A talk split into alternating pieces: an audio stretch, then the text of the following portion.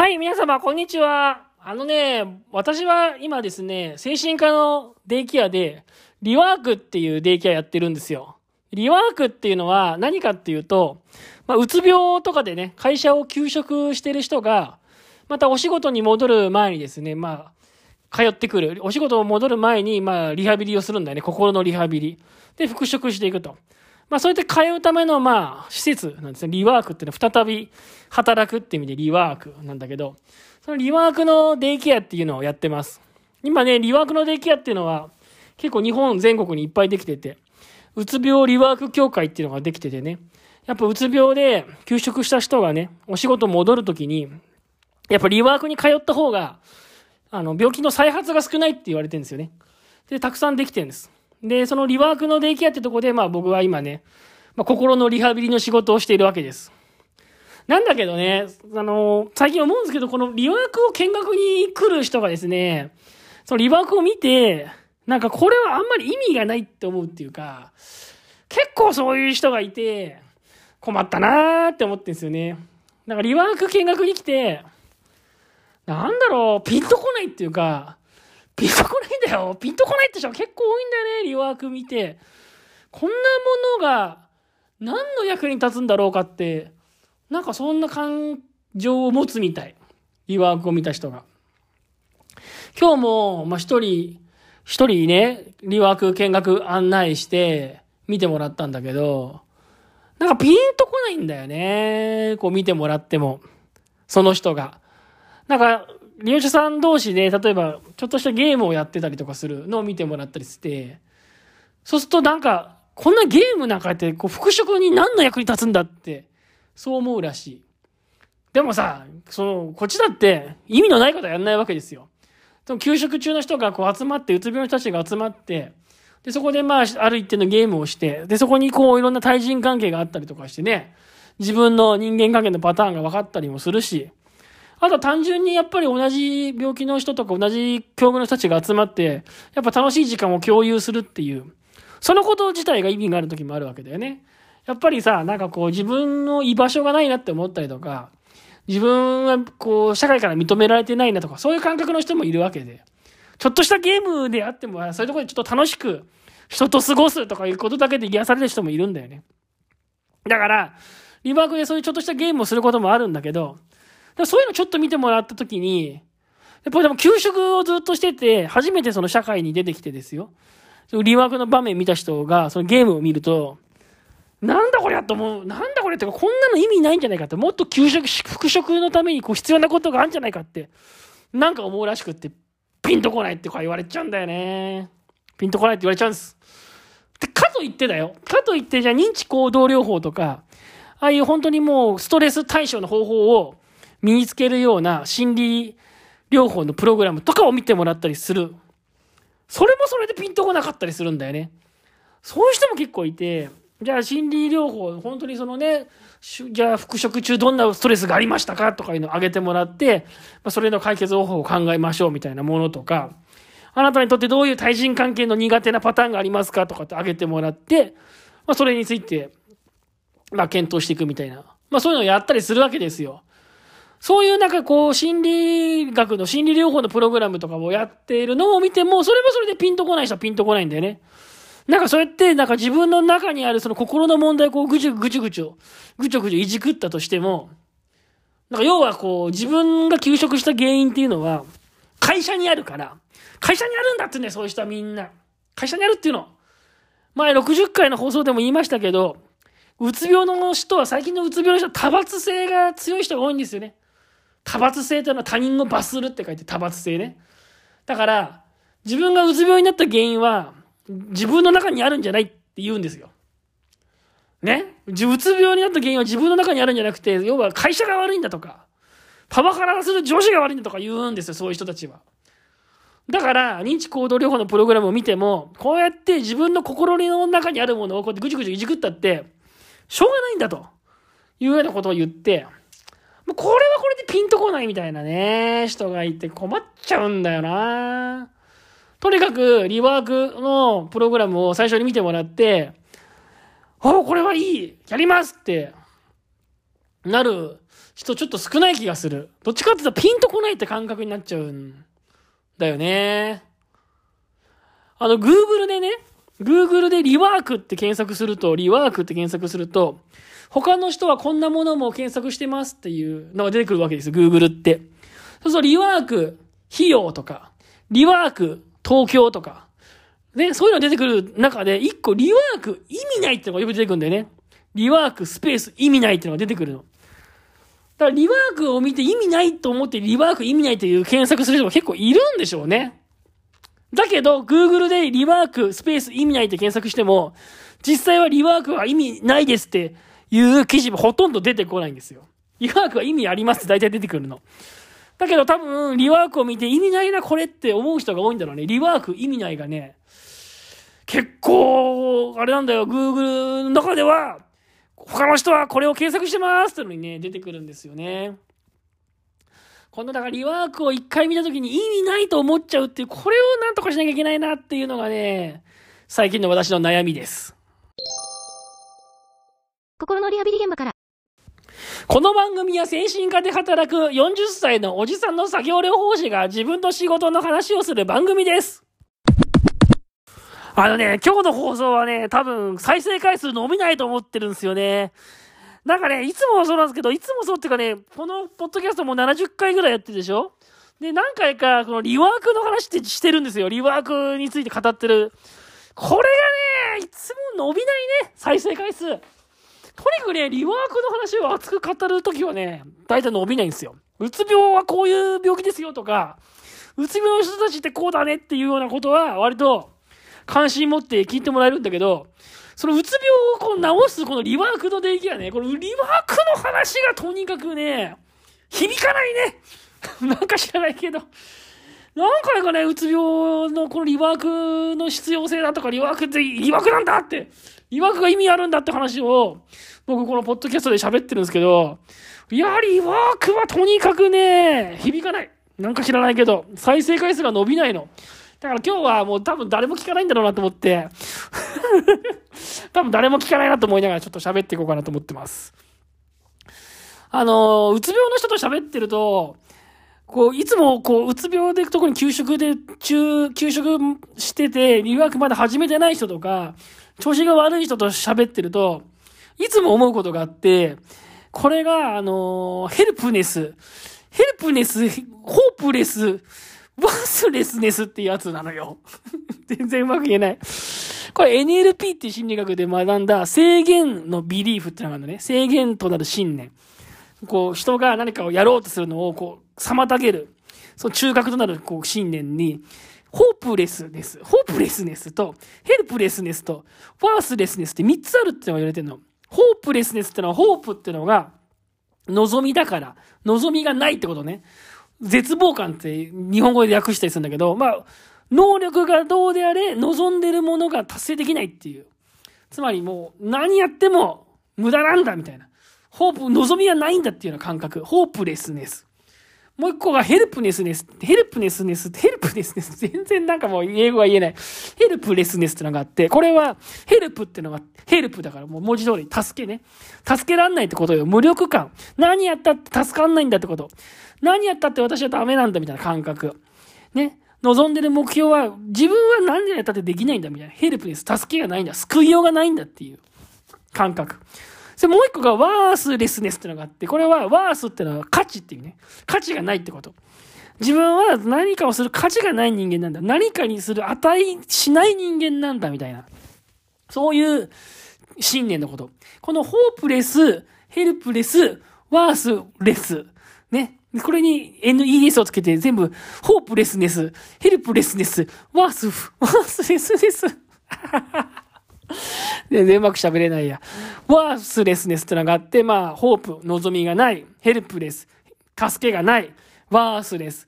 えー、価値がないっていう、この3つの感覚があるんだけど、観念、観念、信念があるんだけど、こういうものを、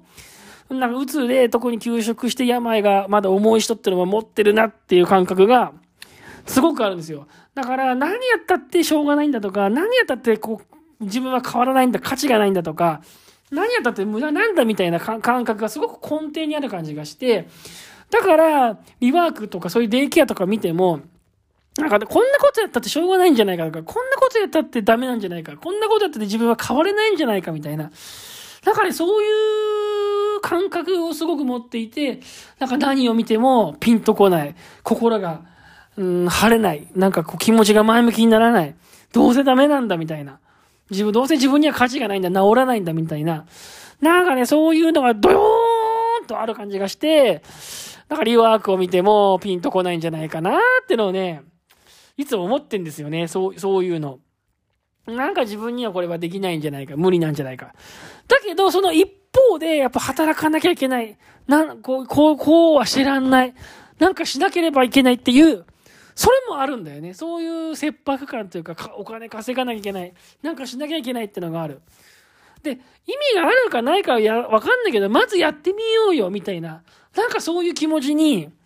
うつが重いとなれない感じで、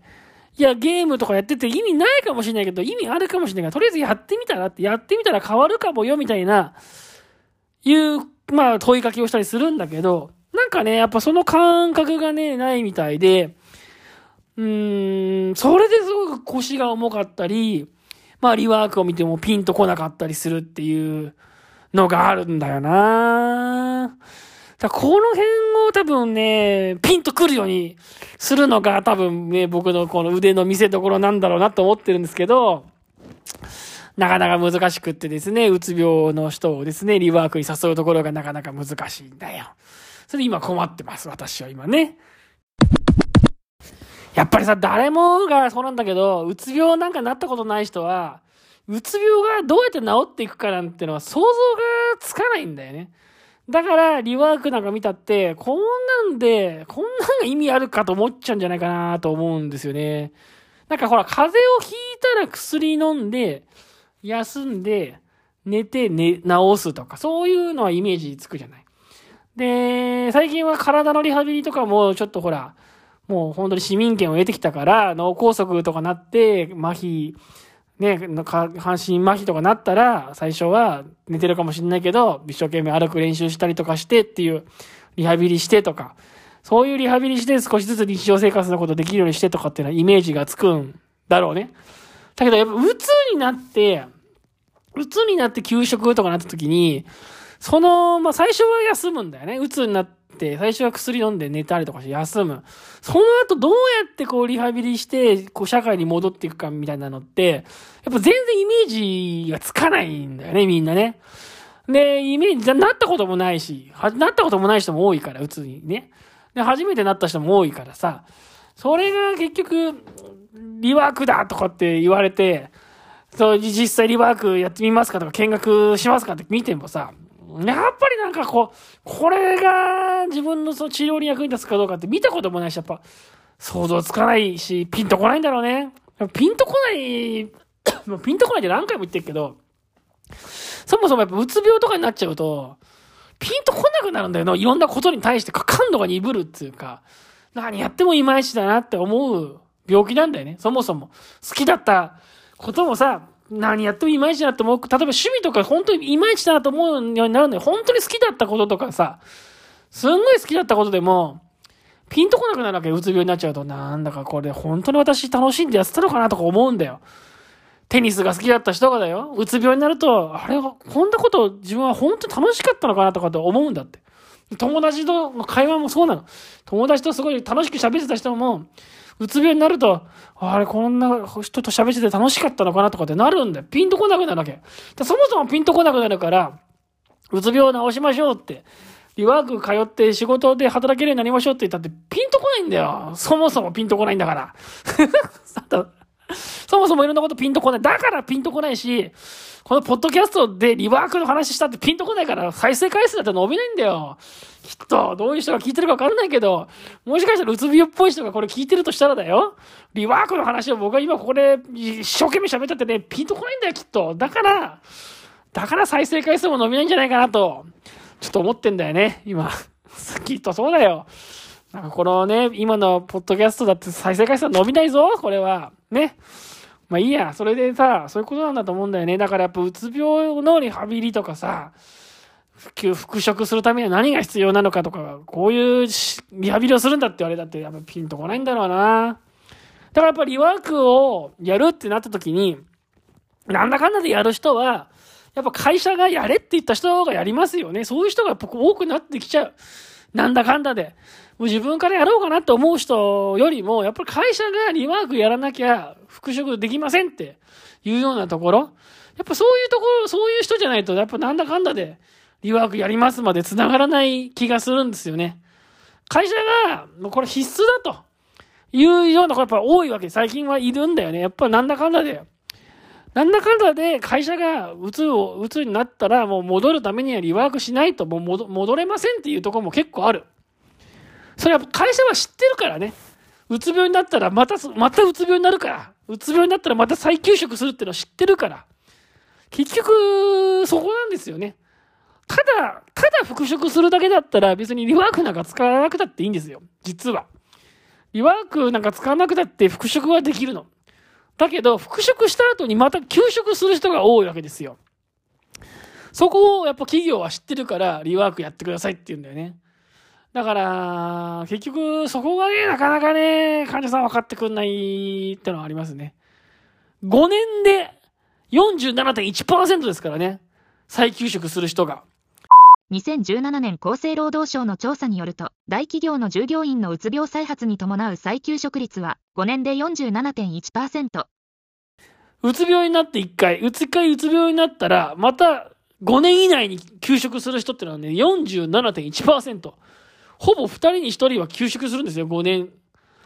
だけだけど、やっぱり、うつとかになっちゃうと、もう目先のことにとらわれて、早く働かなきゃとか、早く働かなきゃと仕事がなくなっちゃうとか、結局その先のことを考えて、働い、の、復職した後も5年、10年働く、働ける自分になるんだっていう、そういうイメージじゃないんだよね。だから、リワークでやってることとかもなんかやっぱピンとこなくなるっていうか、そんな先々考えられないっていうかね。なんかそういうとこあるんだろうなーっていうふうに思ってます。はい。思ってますよ、私はね。そういうふうに思ってます。まあ、その辺をね、もうとにかくピンとこさせるようにしなきゃいけないなと思って、うまいこと説明したり、うまいこと載せる手法をね、これからちょっと身につけていきたいなと思ってますけどね。ちょっと何がいいのか、まだちょっと私も模索中ですからね。まあ、いいことが思いついたらまたね、ポッドキャストで配信していこうと思っています。はい、というわけで今日は72回目なのかな？の放送でしたね。はい、今日の放送いかがだったでしょうかね？面白かったですか？面白くないのかな？もうリワークのについて一生懸命語ってもね、どうせ再生回数伸びないと思ってっからね、もうと思いましたよ。もうと思いながら喋ってますけど、まあ、しょうがないもんね。再生回数伸びないのはもう再生回数なんか気にしてもしょうがないんだよ。ダメなんだよ、そうやってもう、ポッドキャストやるときに、再生回数とか気にしちゃね。もう、最初はさ、こうやってて楽しいなとか、面白いなとか、発信楽しいなと思ってやってたのに、やっぱ再生回数が伸びて、ちょっと伸びてくると、ついつい調子に乗ってね、次もそれぐらいの再生回数にしたいとか思っちゃうからね、それがいけないよね。やっぱ。やっぱこういうのは本当に地道に、毎日、地道にやっていくことが、定期的にやっていくことが大事でね、やっぱ色気出してね、数伸ばそうとかね、あんま思いつぎるといけないような気がしますね。はい、そんなこと思いながら今日も放送してみましたね。はい、あのね、私のちょっと近況で言うとね、なんかやっぱね、その、リワークをね、今年の4月から始めて、こう、9月ぐらいまでドワーってこう、割とうなぎ登りに、割と参加人数が徐々に徐々に増えていったんだけど、ちょっとここ最近ちょっと頭打ち傾向なんだよね。ちょっと頭打ちで、だんだん参加人数ちょっと増えなくなってきて、うーん、またちょっと新たなフェーズに入ったなと思って 新たなフェーズに、新たなフェーズってちょっと別にかっこよく言ってますけど、別に大したことないんだけど、なんかこうずっと伸びてきたんだけど、やっぱりちょっとある程度のところで頭打ちになってる感じがあって、うーん、やっぱちょっとまたちょっと違う展開考えていかなきゃいけないなーっていうのを思いながらね、苦労してやっておりますね。はい、まあそんな感じの近況でしたこの近況いるのかな？この近況。面白いか？この近況。こんな近況報告。ねどうなんですか？でも一応なんかエンディングトークではこうやってなんかちょっと自分の素を、素を出した方がいいっていうふうに 言ってる人がいたから、数、数を出して緊急報告を出したりとか、ちょっと自分のキャラクターっていうかね、そういうの出した方がちょっとファンができるって言ってたから、ちょっと頑張って緊急報告してみたけど、いまいち面白くないだろうね、緊急報告もね。はい、そんな感じです。はい、この放送は週に1、2回のペースでやっていこうと思ってますんでね、また引き続き聞きたいなと思う人はチャンネルフォローとかしてくれると嬉しいです。あと質問ね、ボックスとかもありますんでね、なんか気になることあったら質問とかしてください。はい。では今日もありがとうございました。